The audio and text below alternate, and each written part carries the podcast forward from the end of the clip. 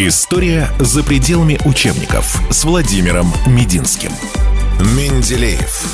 Русский Леонардо да Винчи. В 1876 году 40-летний Менделеев посещает Всемирную выставку в Филадельфии. Переплыл океан. И там он пишет. Кавычки открываются. Мне рисуется в будущем нефтяной двигатель. Внимание, нефтяной двигатель. Об этом вообще никто не думал даже размерами и ценой, немного превышающим керосиновую лампу. Под поршнем этого двигателя должна взрываться смесь воздуха и летучих частей нефти. Вот почему идею, изложенную в этом письме, Дмитрий Иванович тут же с какими-то промышленниками не запатентовал и сразу же не сделал опытный экземпляр этого двигателя размером с керосиновую лампу идея-то была гениальной. Пройдет несколько лет. И некто Карл Бенц, тот самый Бенц, который Мерседес, эту идею Менделеева запатентует, и будет она называться бензиновым двигателем внутреннего сгорания. Вообще Менделеев рассчитывал и доказывал, что запасы нефти в нашей стране поистине неисчерпаемы. Этим он даже поссорился с братьями Нобелями, которые владели основными нефтяными разработками в районе Баку. Дело в том, что Нобели, которых Менделеев называл людьми злой воли, он так очень зло к ним относился, они все время запугивали общественное мнение слухами о грядущем истощении нефти. И эти слухи помогали поддерживать довольно высокую цену на нефть. Однако научные исследования Менделеева это полностью опровергали. И тут Нобели находились с ним в перманентном научно-теоретическом конфликте. Менделеев не был изобретателем нефтепровода. Тут не будем придумывать мы ничего. Первые нефтепроводы появились в Соединенных Штатах Америки. Но Менделеев был главным идеологом и пропагандистом нефтепроводов и строительства их в России. Он, например, предлагал проект строительства нефтепровода из Баку в Центральную Россию. Ну, к этой идее тоже, к сожалению, братья Нобели отнеслись э, отрицательно и строить ничего не стали ограничились лишь строительством небольшого продуктопровода, как по проекту Менделеева, по которому из Баку в Батуми качался керосин. В общем, если бы мы Менделеева послушали, если бы мы начали строить нефтепроводы раньше, возможно, многое бы в нашей истории пошло по-другому, потому что у нас бы появилось больше денег, больше доходов еще задолго до всех революционных событий.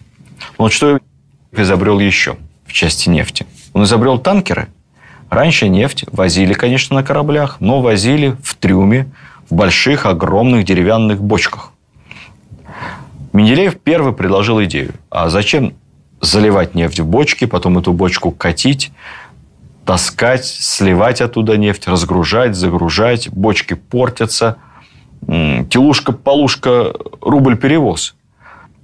По ходу транспортировки нефть дорожала в несколько раз. Давайте заливать нефть прямо непосредственно в трюм, только обеспечим в этом трюме герметичность и сохранность. И вот по проекту Менделеева астраханские судовладельцы, братья Артемьевы, построили первый нефтяной танкер, парусный даже, парусный. Это была парусная лодка «Александр», в которой была осуществлена первая в мире нефтеналивная перевозка.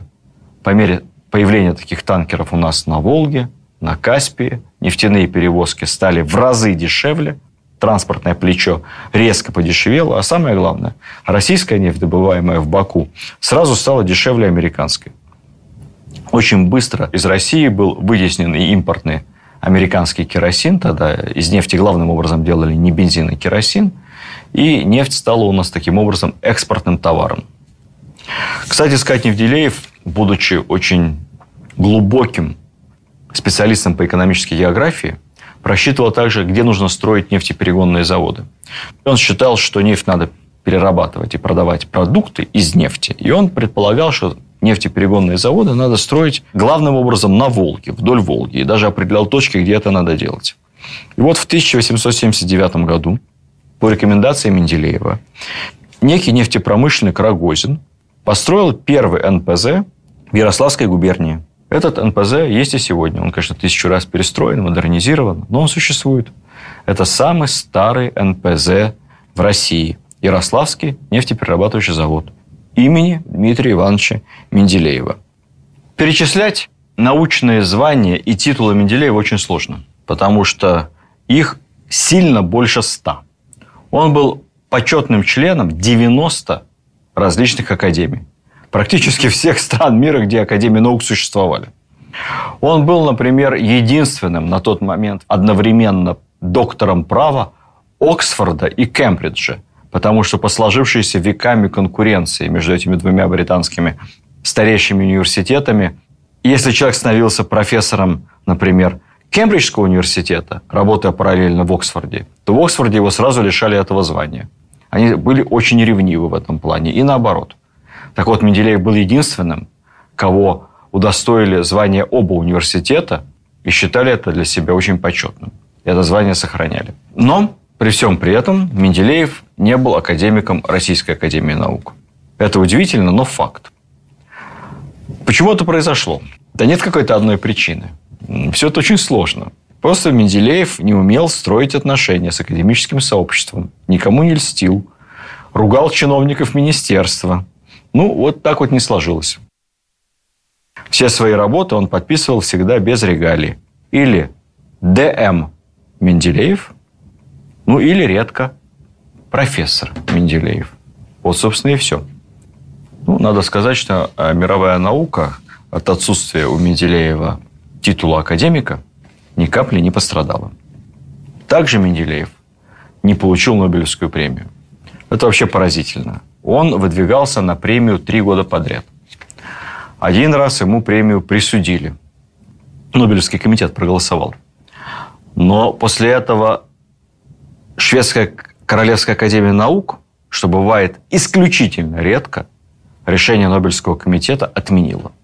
Я вообще полагаю, что у этой истории есть легкое объяснение. У Менделеева были очень плохие личные отношения с братьями Нобелями из-за всех этих нефтяных интересов в Баку. Поэтому Нобели точно на это влияли. На следующий год все-таки еще раз, причем Менделеева каждый раз выдвигали на Нобелевскую премию иностранные академики, еще раз его рассмотрели и снова ему Нобелевскую премию присудили – и уже должны были вручать, но, к сожалению, Дмитрий Иванович не дождался вручения, скончался. Ну а по сложившейся традиции умершим ученым Нобелевская премия не вручается. Доходы его постепенно росли.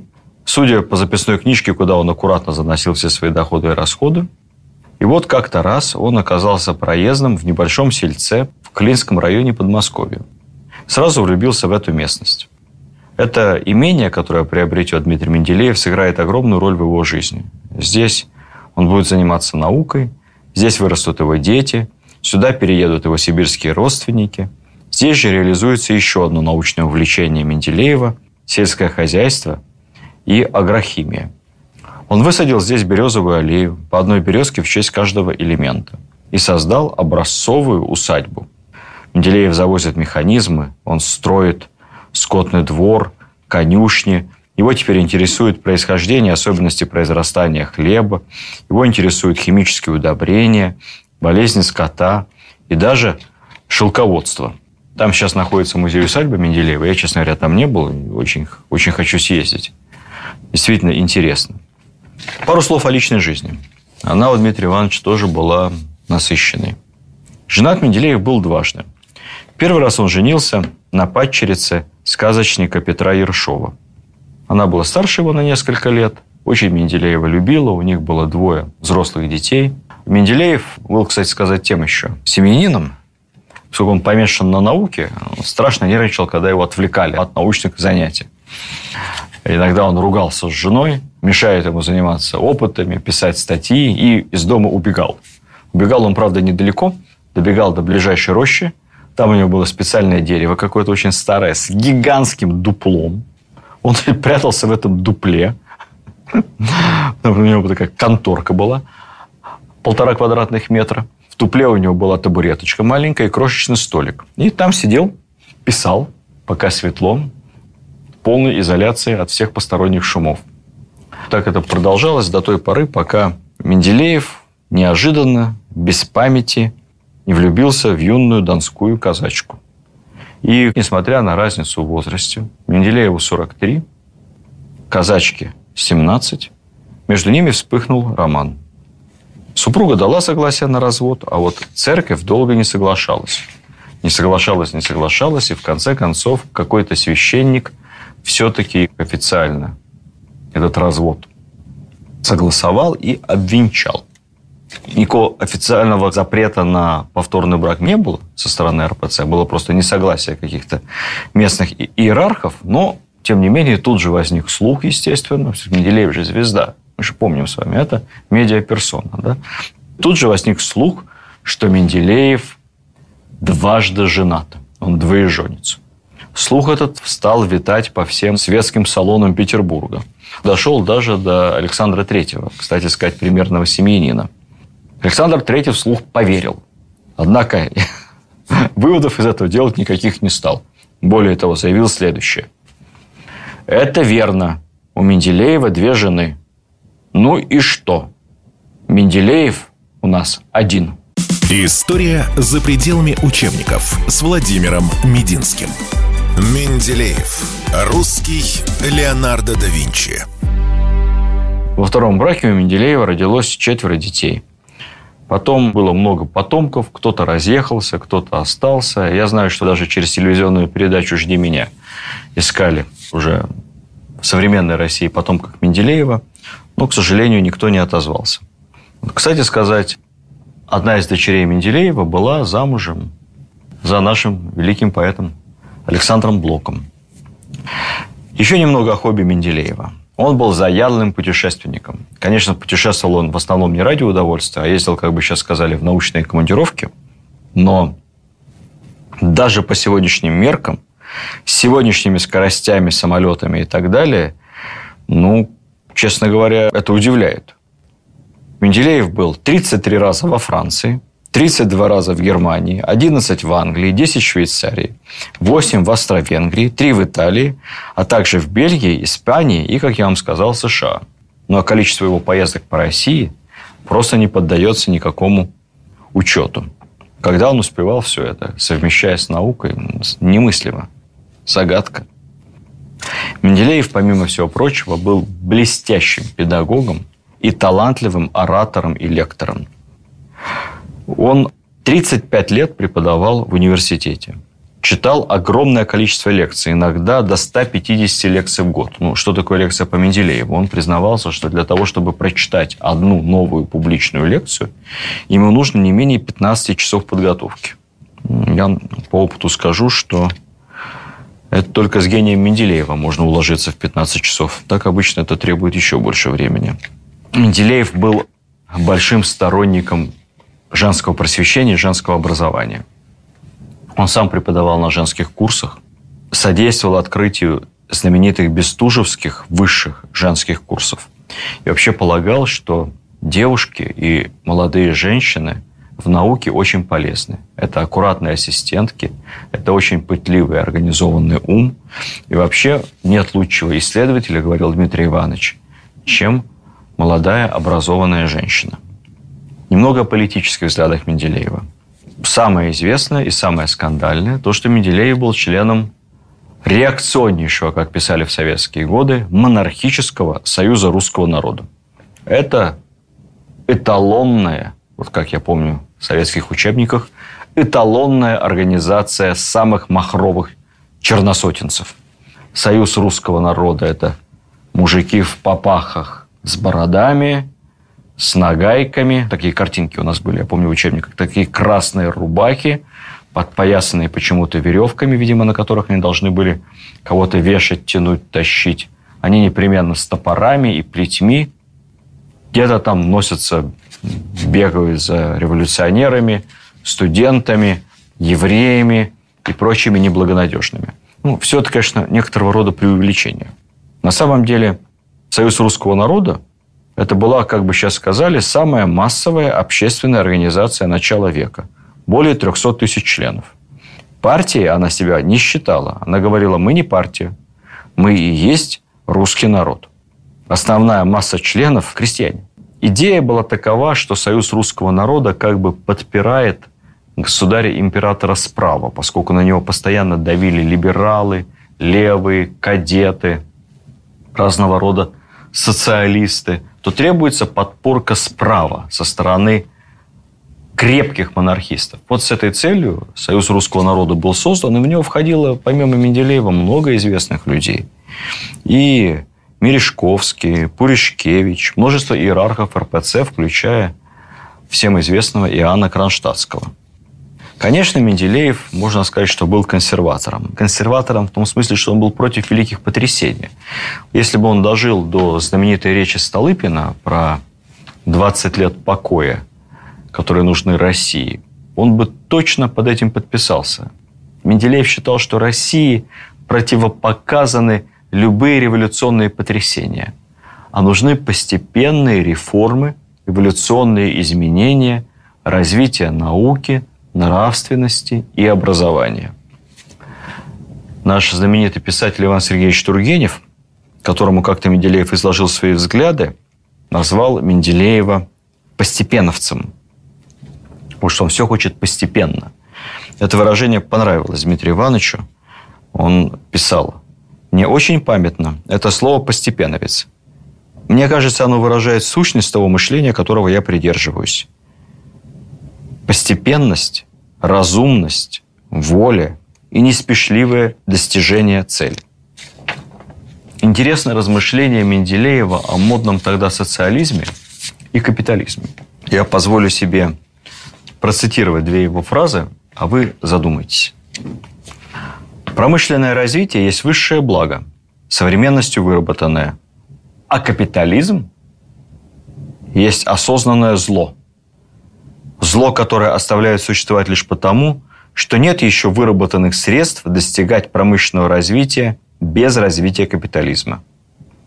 Но сочетание это, развитие индустрии и капитализма, сочетание это лишь временное, это лишь простая эволюция роста человеческого. Следующее. Основную ошибку социализма составляет подавление личной инициативы – Утопия социализма есть крайняя противоположность утопии индивидуализма. Истина в среднем сочетании. С этим, честно говоря, трудно поспорить.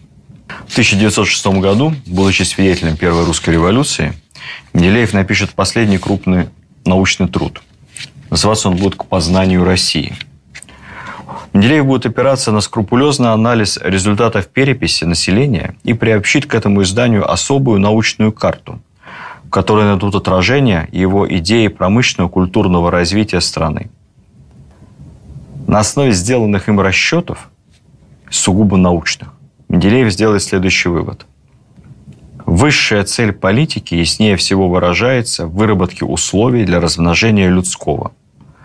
Поскольку население Российской империи за последние 40 лет удвоилось, он вычислит, что к 2050 году Численность России при сохранении существующего роста и темпов должна достигнуть и непременно достигнет 800 миллионов человек.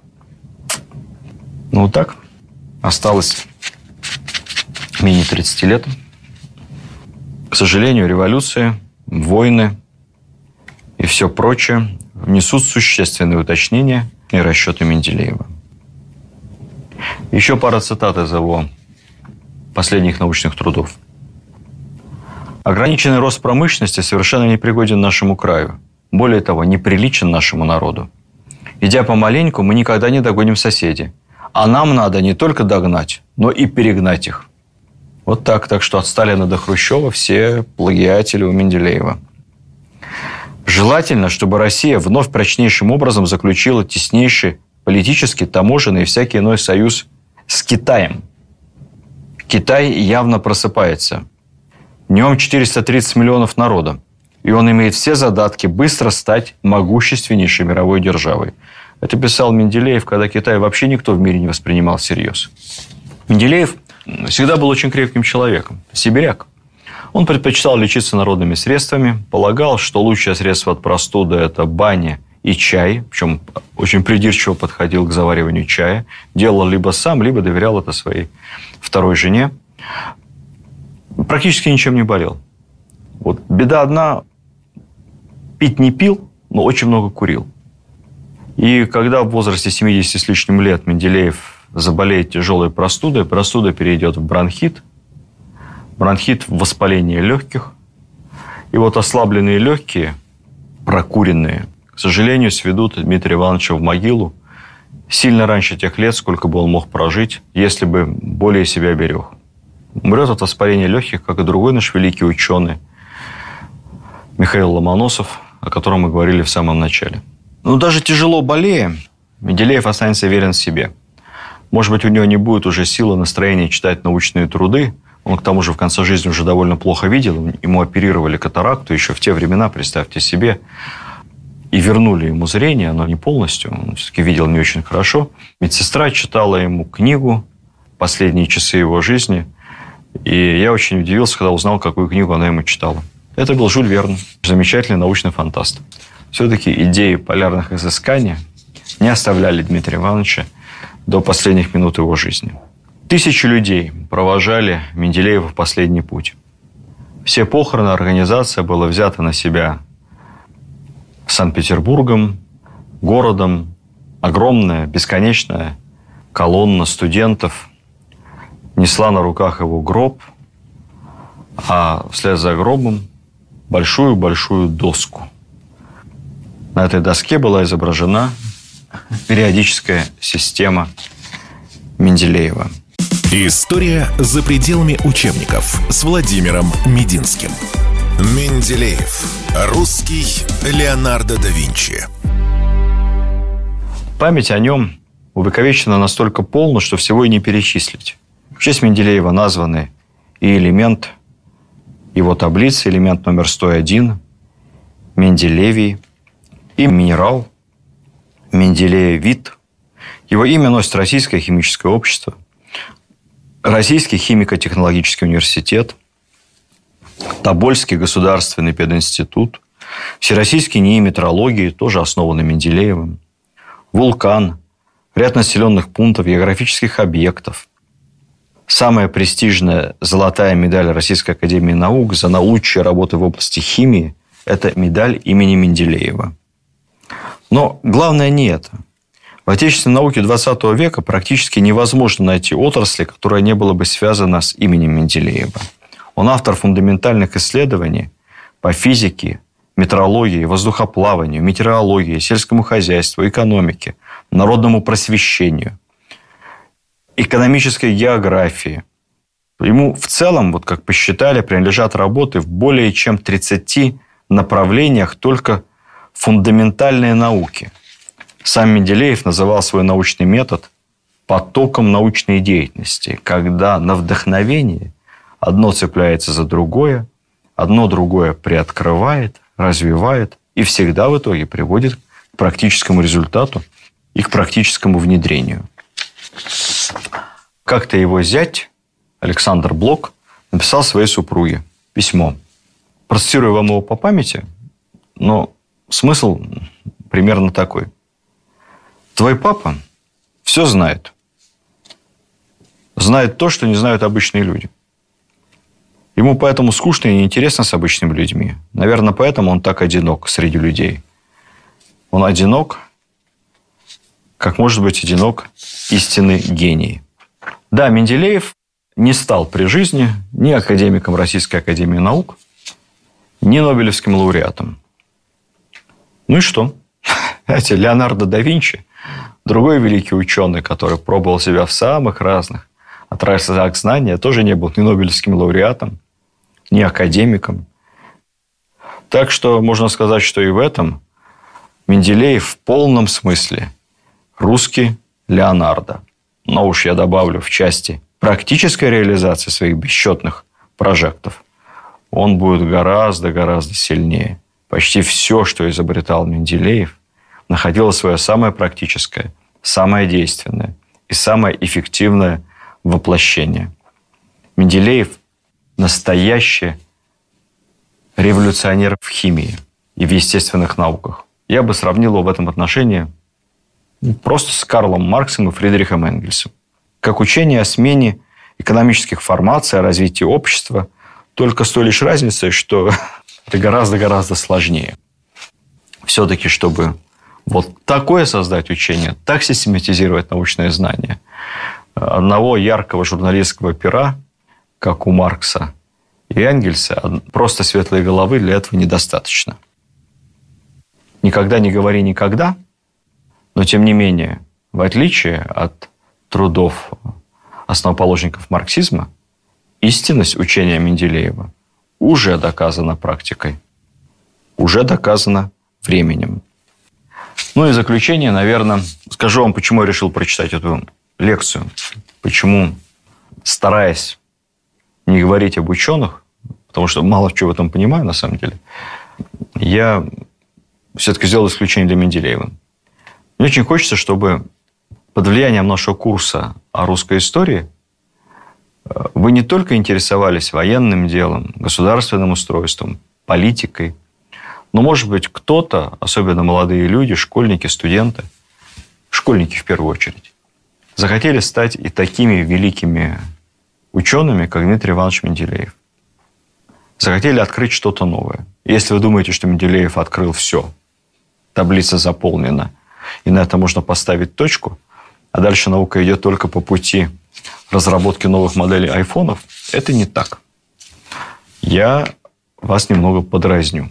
В интернете есть целая теория заговоров вокруг имени Менделеева. Заговор это связан с тем, что в первом варианте таблицы Менделеева верхний ряд, видите, где 1 и 0, выглядел немного по-другому. Менделеев полагал, что есть некое неоткрытое вещество на сегодняшний момент. Я тут объясню, как смогу, как историк. Пусть меня химики поправят. Которое он называл эфир. И которое помещал в основе всего мироздания и вот в самом левом верхнем углу периодической таблицы. И от этого вещества, которое может излучать с собой бесконечную энергию в разных вариантах соединений, и бесконечное тепло, от этого вещества и нужно строить всю науку о Земле. То есть Менделеев пытался создать науку обо всем сразу, определив основную субстанцию, из которой все рождается. Но люди злой воли, всякие там братья Нобели, Рокфеллеры, Ротшильды, Морганы, Дюпоны – Нынешних я перечислять не буду.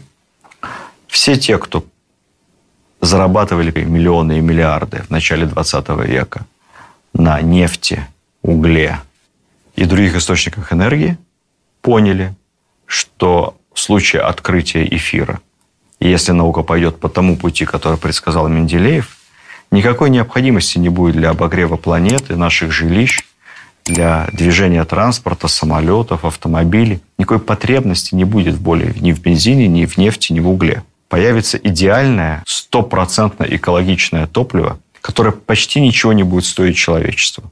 То есть сразу наступит такой энергетический коммунизм. И они подменили таблицу. И они запретили все э, исследования на эту тему. И они финансируют что угодно, но только не движение в сторону той науки, в сторону эфира, которое предсказал Менделеев. Другие элементы могут появляться, но никакого эфира. Это все запрещено. Поэтому, дорогие мои, если вы пойдете в Губкинский институт, Менделеевский институт, на Кимфак, МГУ, любого нашего хорошего университета, вам есть чем заняться. Поищите тайны таблицы Менделеева, неизвестные вещества, и, может быть, вы тогда также перевернете мир, как в свое время это сделал Дмитрий Иванович Менделеев. И слава ваша будет сиять в веках. Спасибо вам за внимание к русской истории. Как мог, посильно я вам рассказал. Не судите строго. До следующих встреч. История за пределами учебников с Владимиром Мединским. Менделеев. Русский Леонардо да Винчи.